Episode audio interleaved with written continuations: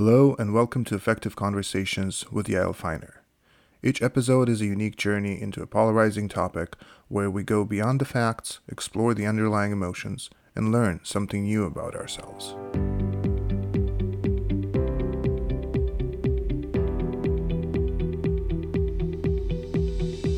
Today I'm talking with Natasha. She is an environmental activist and an expert in deep canvassing. Natasha has been using this technique to change minds and fight climate change. She's been talking a lot with people whose lives are intertwined with the oil and gas industry and found a way to their hearts.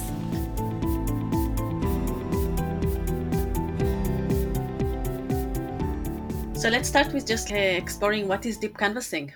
What is it? What is it and what is it for you? Mm-hmm. Yeah, so deep engagement canvassing is a conversational tactic that is rooted in deep listening, compassionate curiosity, and essentially by sharing vulnerable stories of our life experiences in conversation with another person, then that can create the space for someone to feel more open to perhaps shift their perspective. Um, create the space for them to build more compassion and connection to kind of resolve their inner conflict and become more supportive of an issue. So, yeah, the the West Kootenay Eco Society, we are using this tactic to talk to folks about um, government action on climate change, and you know, recognizing that the individual action that we take in our day to day lives, like composting or recycling or changing our light bulbs, whatever it may be, is important and should be celebrated. And people like you and I, we can't tackle the climate crisis alone. So we need our government to do more. And the thing is, is that many people aren't in favor of government doing more.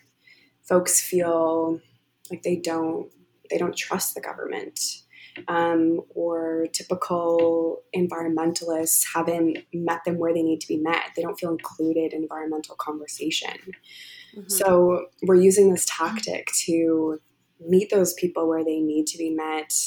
Um, share stories of life experiences around how climate has impacted us in our day to day lives and show them that we're there to have a conversation and that creates an opening in people to yeah to feel more in favor of government taking more action on climate change. Right. So you you go knock door to door knocking on people's door and and create a conversation out of the blue how people respond to that. so, yeah, we have been on the phones and door knocking since 2020. And of course, when the pandemic hit, uh, we had to make some adjustments and we're on the phones for quite a while. Um, but we're back on the back on the doors. We're doing doors and phones a few times a month, which is really exciting. Back and on the door because door is better? Back on the door because I mean, I guess a few different reasons. We only have so many phone contacts. Um, you know, we can only get landline numbers, and there's lots of people who we're not going to reach because lots of people don't have landlines. Um, so we're going door to door to, um, yeah, sort of fill in that that space of people who we're not going to reach on the phone, and door to door in person is I think for volunteers, a far more meaningful experience. I mean, online is still a meaningful experience, but there's something about getting together with a team of volunteers in a like fun, supportive culture and space that makes people want to come back. And having that like face to face conversation. Mm-hmm we get less rejection on the door mm. than we do over the phone. You know, someone sees you as a person rather than hears you as a voice on the phone. You know, I, I think on the phone, I mean, each time, phone or door, I am always so excited and pleasantly surprised how willing people are to talk to us.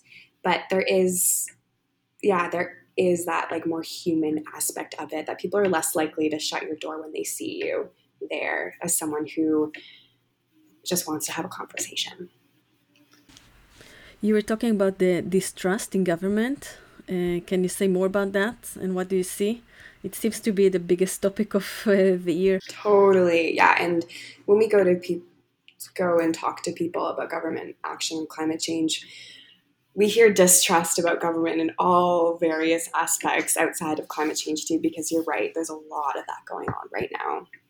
Um, and I think actually the I mean, currently, some of the distress that's coming out of the pandemic, um, we're hearing a bit of that in um, in how folks feel about government taking action on climate change. So that's really interesting. But yeah, where does that where does that distrust come from?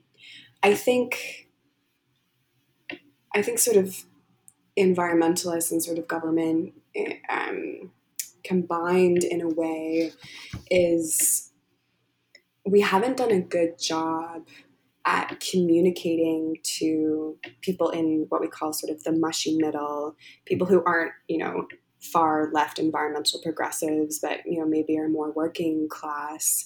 Um, yeah, we haven't done a good job at communicating to them and including them in environmental conversation. And so I think that has created this idea that like, oh, whatever is going on in the environmental world, you know, that's not for me.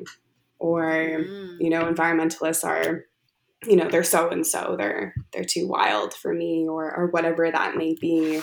Um, there has been sort of this like this misconception that has been been created, um, or that you know if I talk to an environmentalist, they're just going to tell me what to do and they're going to get angry at me and they're going to threaten, you know, tell me I have to change my way of life.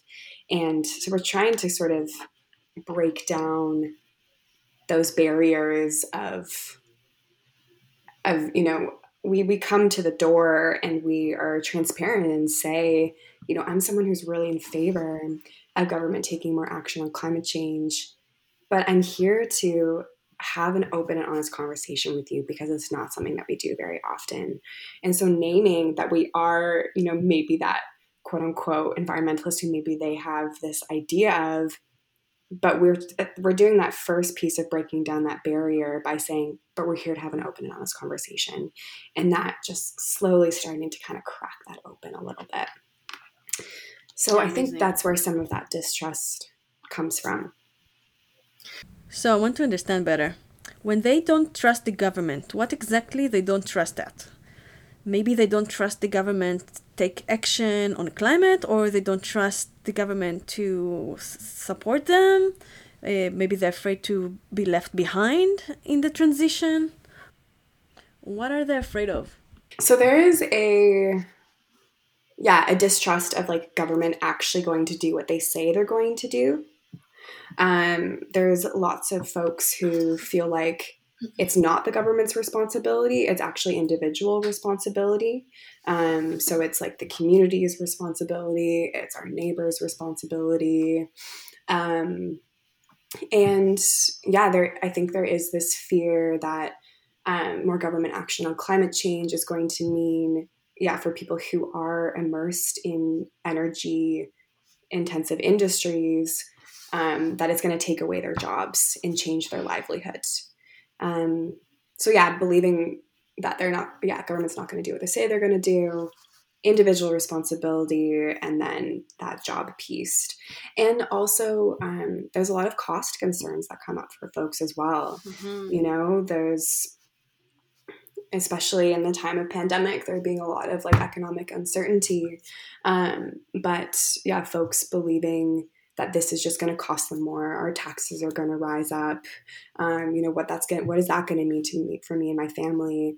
And not necessarily trusting that the government is going to create the incentives and support for their community um, that their community is going to need to you know take more action on climate change, transition to renewable energy. Those are uh, solid and relevant concerns when you talk with them and what is them? Like what kind of title we can give them? The people that their lives are immersed in the industry?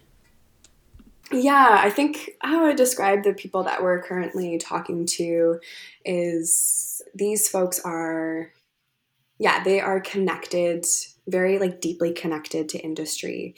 Their identity is wrapped up in a, um, yeah, in an extractive industry culture. Um, yeah, so this town, there's industry in the middle of the town, and the folks that we talk to on the door and on the phone, either someone in their family has worked there or they have worked there themselves. The town wouldn't be there without this industry. And so, and you know, while that industry has done a lot better and it has like improved many components of sort of pollution and, and waste in that town, um, there's still a lot happening. And um, yeah, I think folks a lot, feel, a lot of pollution happening. You mean? Yes. Yeah. Um, a lot of and, climate damage, potentially yeah, damage. Yeah, yeah, exactly. And and I think yeah, these folks being their identity being so intertwined in this industry that imagining a, you know a transition to renewable energy for example it feels like that's going to threaten their way of life and change their change their livelihoods and not include them and their families. And yeah i mean the town wouldn't be there without this industry. So those like concerns of folks are like super valid. Yeah and what do you do with that? How do you uh, answer that or do they ask you questions? So what would you would you give me a work? How is the conversations happening? Yeah they're so angry at you? Like you you become the the person that they're kind of angry at? You want to take my job or it doesn't go to that like? Well that's a that's really a good question actually. We for the i think for the most part we as canvassers we do not like hold the brunt of that anger. They do not like pass that on to us, but rather it does come up in the conversation as a mm-hmm. whole. Mm-hmm.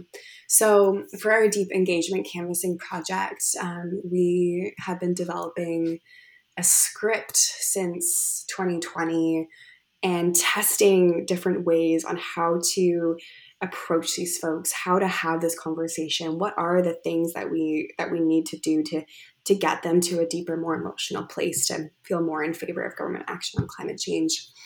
And one of the things that we do in our conversation is um, we sort of start off by acknowledging how far their town has come already in improving pollution you know uh, recognizing their identity of the town um, you know what has this industry meant for you and your family? Um, you know, does this ring true for you? And sort of celebrating that with them to start, that has felt so beautiful. Yeah, it has felt so important to do because one, that is true. It is so true that that industry has improved um, the town and folks like day to day lives. And it's a part of acknowledging who they are and their identity and meeting them where they're at by I have goosebumps celebrating that. Oh, I love that. um, and then that opens the space for us to then transition into sharing our personal stories around how climate change has impacted us. And this isn't sharing stories around like I care so much about how the how much the sea levels are going to rise. It, it's not that kind of thing. Like while you know those kinds of things are important, it's more like a day. What have you experienced in your day to day life to make it really tangible for the person that actually they are experiencing this, and what does that mean for them? So you know, for example, for myself, I I mean, it sort of changes every year. Um, but I think about this past summer and how there was intense wildfires. And actually, I spent a bit of time away visiting Ont- family in Ontario this summer. Um, and I felt really grateful to have had a place of, you know, clean air with family and being away from the smoke. Um, but I actually extended my flight twice to come back to the Kootenays to avoid the wildfire and the smoke. And that made me feel like so sad that I couldn't come back to the Kootenays, come back to my community and do the things that really support my mental health, like hiking and climbing and um, canoeing. And and so sad for my community and them not being able to do the things that make them them. And so scared for what that means for next summer. And so that just being an example of like that that sort of a day-to-day kind of experience or recent experience that I'll share with someone at the door over the phone and then ask them does that bring up anything for you? What concerns you most about climate change? Have you noticed any changes in your life? You know, in the weather, in the health of the people that you know? And yeah, we often we have trained our canvassers to share our story first to then sort of paint the picture for the other person of what that story sharing can look like and to also demonstrate vulnerability mm. and that vulnerability is okay. And now we're now we're opening the space to ask you questions. You know what does climate change mean to you? And sort of yeah make that space feel safe. Amazing. It might be a kind of generalization about conservative that they don't like to talk about feelings. Mm the there's like there's like those people like more lean to the left like and enjoy talking about feelings me and and all the people and the people that like not fond of talking about feelings and also when you talk with them about feelings i will say i have feelings but it's irrelevant to the conversation mm. have you met mm. them like have you seen that kind of thing so the question is like when you kind of bring this vulnerability and if mm-hmm. you get this type of person how do you go through that? Mm, uh, yeah. It kind of it's an obstacle. Absolutely. I mean, yeah, one of the things that deep engagement canvassing is rooted in is that emotions are far more far, far more powerful than facts. You know, we're not going to the door or over the phone and throwing facts at people as to why we need more government action on climate change or a transition to renewable energy. We're getting at the root of emotion because people ultimately vote from that place. And yeah, in the scenario I described around like starting to ask some questions around why are you concerned about climate change, people are not necessarily vulnerable or offer that emotion right away. It's not. I think a lot of us are taught not to share that emotion. Um, and that it's not safe to do that or not okay or not professional or whatever it may be. It makes you weak. Yeah, exactly. And so we train our team of volunteers to really dig, um, you know, ask various like different types of questions. And we also train our team to use um, what we call like the cone of curiosity. So you start off with asking sort of, you know, who, what, when, where, you know, just kind of getting details and then narrowing it down into okay, well, how did that make you feel? And then narrowing it down again into why did you feel that way? And the asking the why is supposed to really get at the core and really get that person who we're talking to to reflect themselves okay why why do I or did I feel that way too so yeah emotion eh, these conversations don't necessarily come easy and so it's a lot of yeah, patience and compassion and digging and holding space and a lot of listening too. Um, getting the other person to kind of fill that space a little bit as well as they go through their own processing. Yeah. Amazing. Almost to be like a, a therapist, like bringing it to the core. totally. Yeah. I mean, it's in a way, it's a bit of a fine line. You know, we we also train our our volunteers, our canvassers that they need to take good care of themselves too. If they're in a conversation that is actually triggering or really challenging for them, we offer them sort of uh, tools to address that or they're welcome to leave a conversation if they need to, kind of thing. Because while we're there to create vulnerable conversations and compassion and listening, we're also not trained therapists either, right? Um, and so, yeah, sort of balancing that for our team feels really important. Okay, and and what is meaningful for you? So you're doing this for two years already. Yeah, yeah. I guess technically, in a way, since 2019 was the first time that I learned about deep canvassing. Um, some of our staff and volunteers went down to Montana to learn from this group called the Montana Engagement Partnership, who was doing some deep canvassing on conservation. And then 2020, um, we started working with a few of those folks and then some folks from the New Conversation Initiative who founded this tactic over 12 years ago and then started developing our own program. Um, and yeah, so I guess a bit over two years.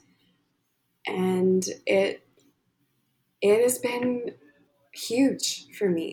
I have learned so much and am still learning so much about what it means to be in conversation with people who who don't necessarily agree with you or who on the surface we think may not hold the same perspectives as us or who may be so different. But ultimately as humans we have some like similar values in basic needs. And this project has taught me a lot about yeah compassion for that how to get to that. Um, in my day-to-day life with friends and family i've taken a lot of these skills in having more thoughtful compassionate listening conversations to sort of like mediate some conflict with family too and how to like hold space in a different way with friends when they're sharing something hard with me. Um, and also as like a, a manager and a supervisor it's also shifted some of the ways that i think i hold space for some of my coworkers and um, yeah, ultimately, I think it's really it's been so meaningful in that it's really shifted the way that I interact with the world, um, and has really like created a deeper sense of of compassion for people with people from different walks of life. Beautiful. So, would you say that before you learned this technique, you were more avoiding those conversations, or you were more triggered from being around people that think differently than you? What mm. was the mm. change? Mm. It's a good question. I would think, yeah, I mean, community and compassion is something that's always been important to me. But I think definitely I have spent a lot of my life um, being avoidant of conflict. Yeah, be very agreeable, and you know whether it's with like friends or family or, whatever it may be, um, and and yeah, I think having a little bit more of those like triggering moments as well, and it has certainly shifted my my willingness to step into conflict and feeling a lot more confident and a lot more safe in putting myself in that space and in in a way where I feel like I'm able to kind of take that less personally and yeah, have a bit more of an opening of just hearing where that person's life experience comes from. Um, you know, yeah, whether it's within this deep engagement canvassing project or whether it's with a family member, a friend, or whatever it may be, feeling, um, yeah, a little less like, I don't know if, I don't think emotionally invested is the word, but like less personal. Instead, it, it feels more about like, I'm holding space for you because I want to create a world where you can be included and I feel better and more confident on how to do that. If that makes sense. Oh, yeah, it does. So, in some conversation, we can talk about things that we don't agree about, but are not burning to us, like more more like an intellectual uh, argument. But in other conversation, we can talk about something that is super hot for us, and the decision that we'll get from this conversation will affect us directly. And those conversations tend to be very triggering and scary. What do you do with those situations? I love that you just brought that up. I've had a few volunteers recently talk about this, and actually, um, on Wednesday, I hosted a compassionate curiosity workshop with some of our supporters, and um, and we talked a bit about how do we how do we manage our own emotions when we're faced with someone who has a totally different perspective from us and we feel this like anger or maybe sadness or frustration like in our bodies and it being really challenging and how do we do that? And um yeah i think that's something that with like so in the workspace with the team that's something that we continue to check in on. We have like thorough debrief sessions so that we can process those hard things together. And that feeling so immensely important. And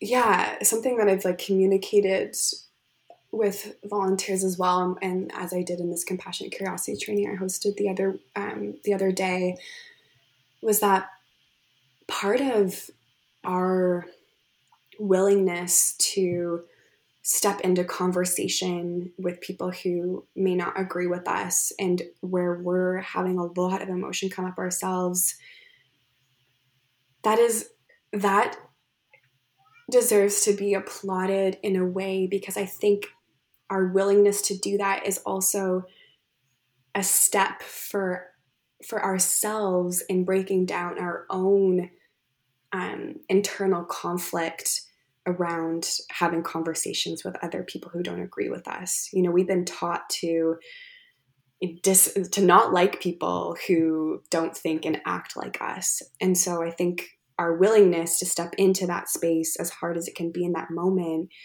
is our first step in like breaking down that internal narrative and conflict and that deserves to be celebrated and also acknowledging that that like it is okay to have those feelings. And that is like so normal and human to feel that way those frustration that anger or sadness as well. Um, and particularly in the context of our of our work and talking to people about government action on on climate change and a transition to renewable energy when we talk to people who don't really believe that climate is a, a big issue or um, or that kind of thing. Something that we hear often in our conversations whether someone kind of moves to be more in favor at the end of the conversation or not is that people were really they're really grateful that we came to their door or talked to them on the phone to have this conversation to create the space for them to just think about something that they haven't really thought a lot about. Mm-hmm. And in the moment, that can be really challenging for us as canvassers, volunteers, whoever it may be, to hear. And I think that's where some of that like incremental societal shift happens you know, whether, you know, say they don't move at the end of the conversation to be more in favor, and we've had a challenging conversation, part of what we've done is deep depolarized a bit of that narrative around environmentalists are so and so and we environmentalists and working class people can't connect and we've we've broken that down a little bit through having a challenging conversation. And so I think we can we can walk away from that knowing that we have internally moved that person a little bit because they're going to close their door or hang up their phone and still sit with some of the things that you've talked about because they weren't expecting a door knocker or a phone caller that day. Yeah. So I think there can be something there to kind of maybe mediate some of the frustration or anger that we feel that okay you know that was a hard conversation. This person does not necessarily more in favor but they we did create an opportunity today for them to think more about this and maybe that's just a starting point for that person who we talk to and that's okay. Um and that's where some of that's our work needs to start in our world. Yeah yeah. That's a lot so i don't know if i answered your question but um i'll just say the emotions that we feel in these conversations are so valid and so real and so okay. And being in that space of having hard conversation is so valuable, even if it's that incremental, like just slowly breaking down that that barrier of you know two people from different perspectives having a conversation and and those people feeling like oh maybe i can do this a little bit more i love it you plant a seed of connection and openness and change for them. And also, you create safety in the conversation for them and for yourself to be with your emotions. Mm.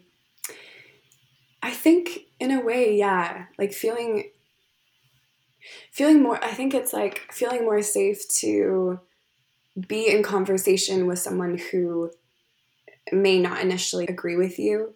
Um, in you know, in having some some tools on how to do that um, as a canvasser, and then on the other side, the person that we're talking to, them hearing and seeing that this person is coming to talk to them with no judgment, and that create, creating a bit of safety as well, and being able to be a little bit more open. Um, so yeah, safety, I think, safety for them. Yeah, I think a bit of a bit of safety on both sides for the canvasser and the person that we talk to. Yeah, so for them, it's it's the non the non judgment mm-hmm. and open topic and willing to talk about that, and somebody listens to them, even though they're yeah. kind of angry and express those uh, frustrations they have. Yeah, and for you, it's more safe because you have the tools how to deal with it, how to listen to them, how to hold space for them, and you take it less personally. Mm-hmm. And something else make it more safe for you to feel mm. you can do that? Mm-hmm. I think I think a big part of that too is creating a so I guess yeah in the context of the work that we do is creating a really supportive team culture. So, you know, um, on the door, canvassers are always in partners so they can debrief with their partner at the end if something was hard. And then we come back to our like big group space at the end of the day and have a group debrief and and canvassers know that their hard emotions can be held and that they don't have to hold them alone. Um, and I think how that could translate and you know in a into a day to day conversation with family or friends and how can you feel safe with that is I I think it feels important to maybe debrief with a loved one or another friend after you have that hard conversation with a family member or something like that too. Um, yeah, so I think like a supportive team culture is a big part of that as well. Yeah,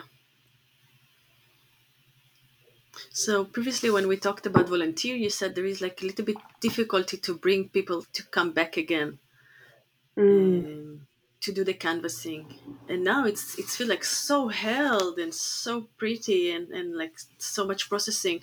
What makes them not come back? I want to join you. what makes them come back or not come back? Not come back.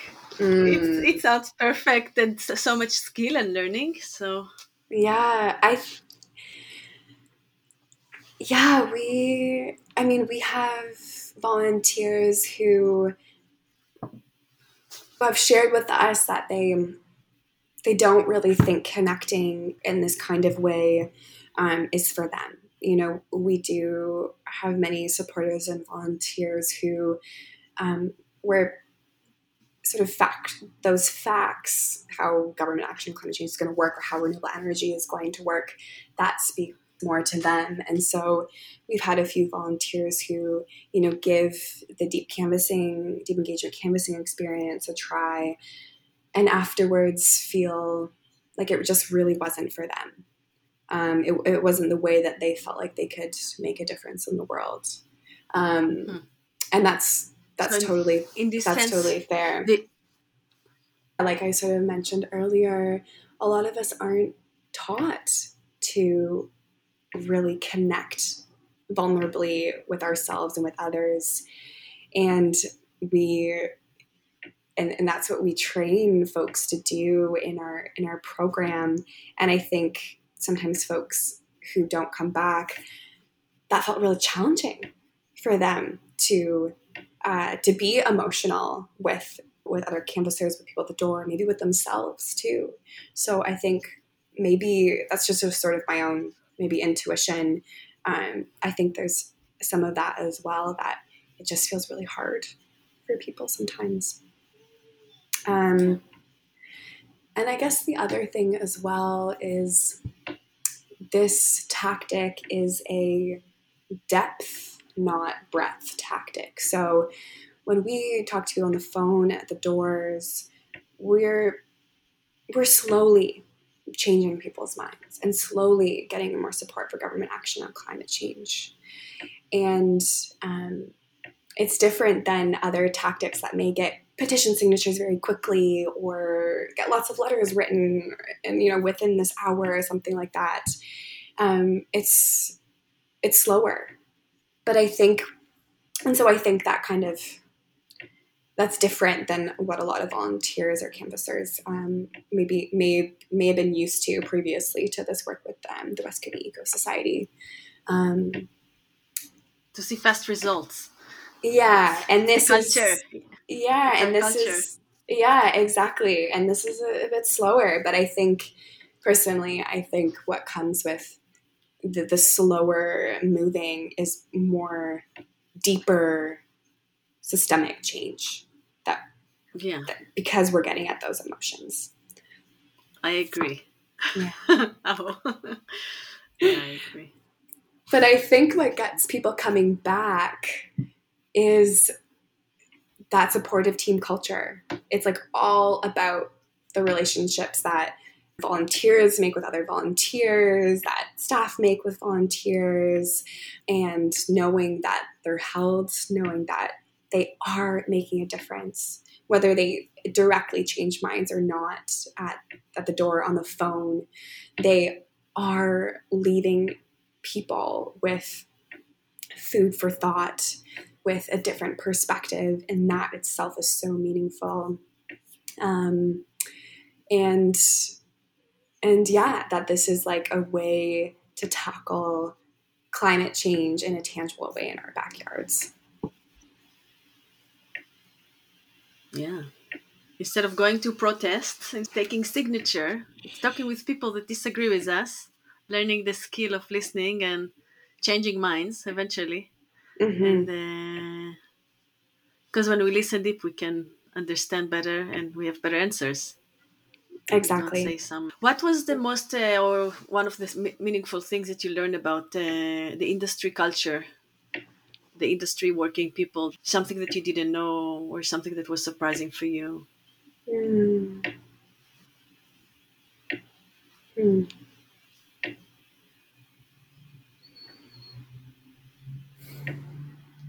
I don't know if this was like surprising necessarily but we've learned that a, a lot of what these folks care about is is family and mm-hmm. yeah, taking care of their family.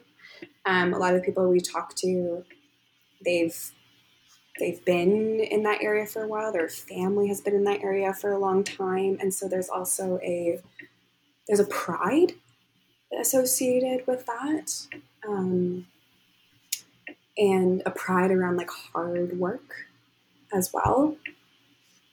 Um,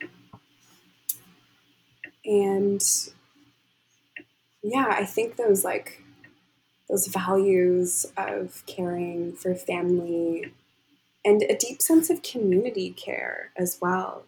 Um, a lot of folks that we talk to, or some of the folks that we talk to, they may not agree with government specifically taking more action on climate change, but they believe in the power of their community and their neighbors coming together to make change happen.